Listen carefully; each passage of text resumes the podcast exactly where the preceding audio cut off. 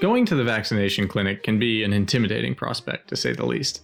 It can involve long lines, long wait times, exposure to crowds of people, and a shot in the arm, which isn't something most people would say they enjoy. If you think about it, it's kind of like going to Canada's Wonderland. Only, the line is stressful, and instead of a ride, you get a needle. Truthfully, though, we've heard about a range of experiences with COVID 19 vaccine clinics. Personally, mine wasn't too busy. I went to a pharmacy and didn't have to wait very long. What about you, June? Well, my first vaccine, I waited a little bit in a line. Uh, got vaccinated at a provincial government center, but the second one was a pretty quick, easy in and out, just at a pharmacy like you. But you know, really, we only went twice each to a vaccine clinic. So why don't we ask someone who's been to one more times than they can count?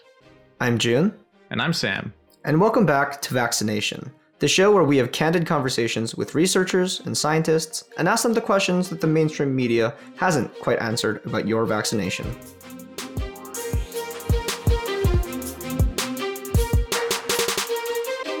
Today we have with us Matt Jokel, a second year pharmacy student at U of T and a vaccinator who has been putting shots in arms since May, to tell us more about his experience.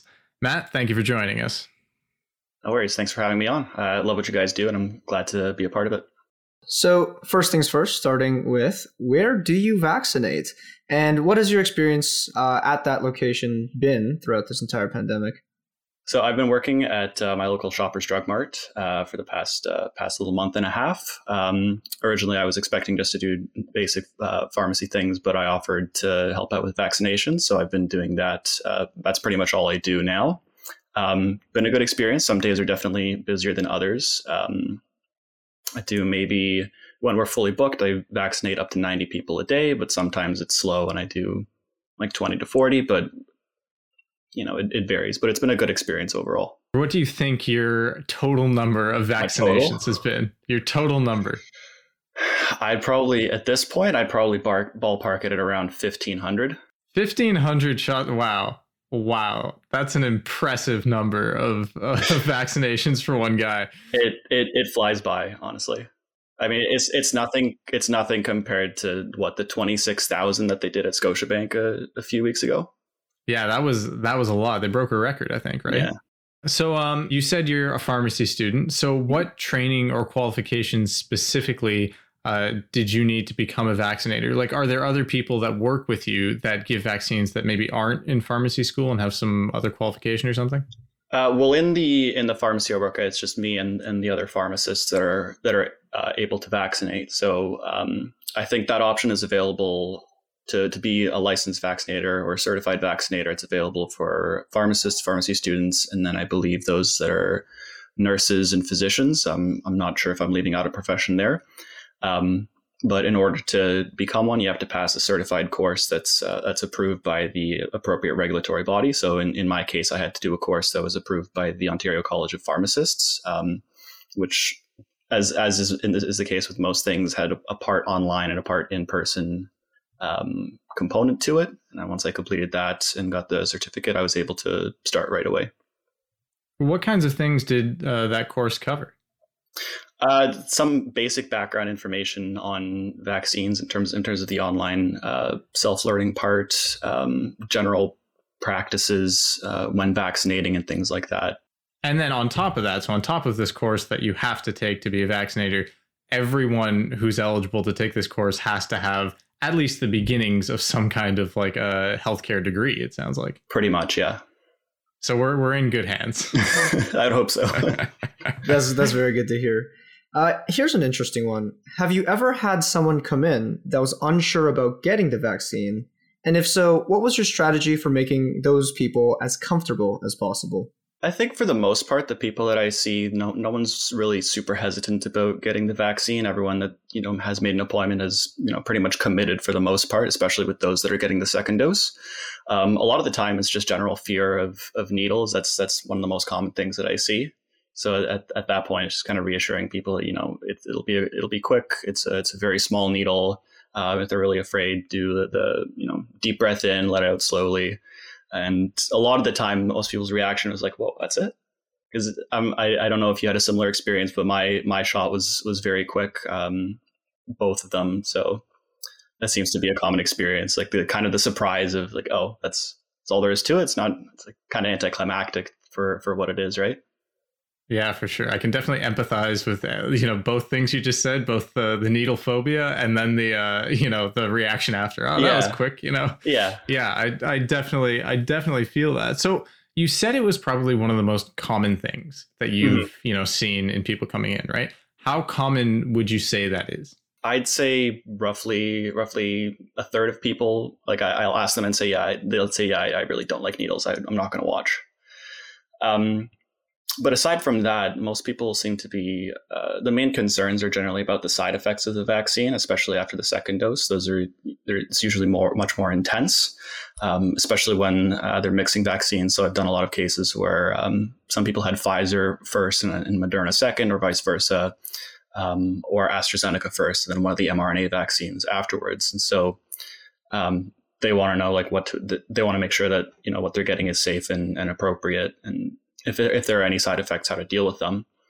Um, in addition to that, I know some people are admittedly concerned about uh, the accelerated timeline for the development of the vaccines. I mean, like wh- whether or not you use the term rushed or accelerated, there's there's kind of no way around the fact that like yes, it was developed faster than than we've seen before. Um, but in the end, you know, it's you're kind of it's a it's a risk either way. You're kind of trading the risk of um, contracting or spreading the virus uh, for the risk of any long term effects that we that uh, that might pop up. Um, but in the end, that that hasn't that hasn't deterred anyone that I've that I've vaccinated or or talked to so far. Um, and I, I, think the best approach is just to be be honest with uh, with people that come in and are asking about things like that versus kind of an approach of it's like you know shut up and take your medicine and like gloss over the the side effects and and everything that that For kind sure. of way yeah, so I, it, people just end up being the most comfortable if they feel like you know the choice is there is to receive the vaccine, and oftentimes I won't even touch the needle until like if, if they need to have a conversation about um, what to expect and, and any and any other questions about the vaccines. Um, and on top of that, uh, just generally what gives people comfort is knowing the main side effects and how to deal with them. So I, when I mention certain side effects and people will tense up. But then once I mention, okay, you, but you can take Tylenol or Advil to to to deal with them. They're like, oh, okay, and like it shouldn't last more than a day or so. They're like, oh, okay. So, what resources, um, like as somebody you know giving the shots, what what resources are you know the vaccinators able to give to people getting getting the shot? So, if I come in to get my vaccine from you, what can you give me um you know as like further reading or or something like that yeah you know? there's there's um, just like, a, a, general just a general kind of pamphlet or information booklet that will that will give to people that has information about the vaccine itself the side effects what to expect and um, what to do if you experience any any serious side effects for example and then of course there's the we do the practice of like like every other clinic doing um, the 15 minute wait period after receiving the vaccine just to make sure there aren't any immediate reactions or allergic reactions or anything like that well you know it's really good to hear that for the most part our vaccinators are incredibly well trained um, and have a wealth of information and resources available for us yes definitely very reassuring to know uh, i guess one last question for what the situation is now are appointments still being booked fully, or are we starting to see that some are going unfilled? Are we seeing some appointments being missed? Uh, what's the situation right now?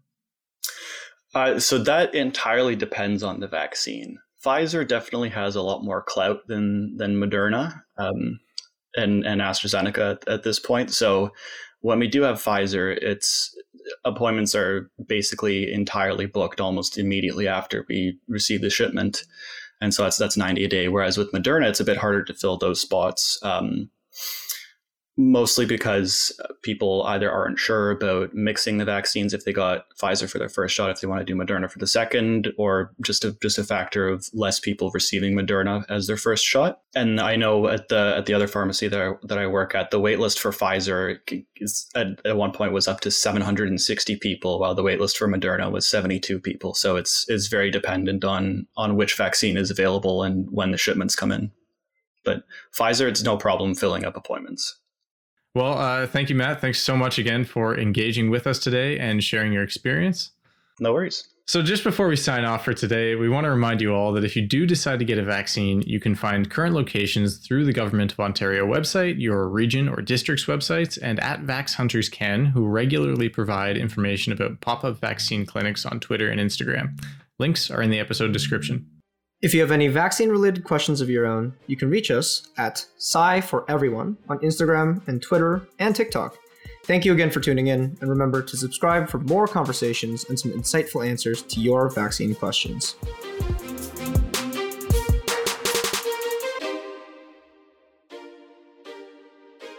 Vaccination is a joint production of Science for Everyone and Misinformed.ca. It's produced by Sam Marchetti, Connor McLean, Nagar Astley, June Kim, Maria Denk, and Kayla McKee, with editorial help provided by Kayla Benjamin. This podcast was produced in partnership with Misinformed in support of their PHAC funded campaign, hashtag I Got Vaccinated.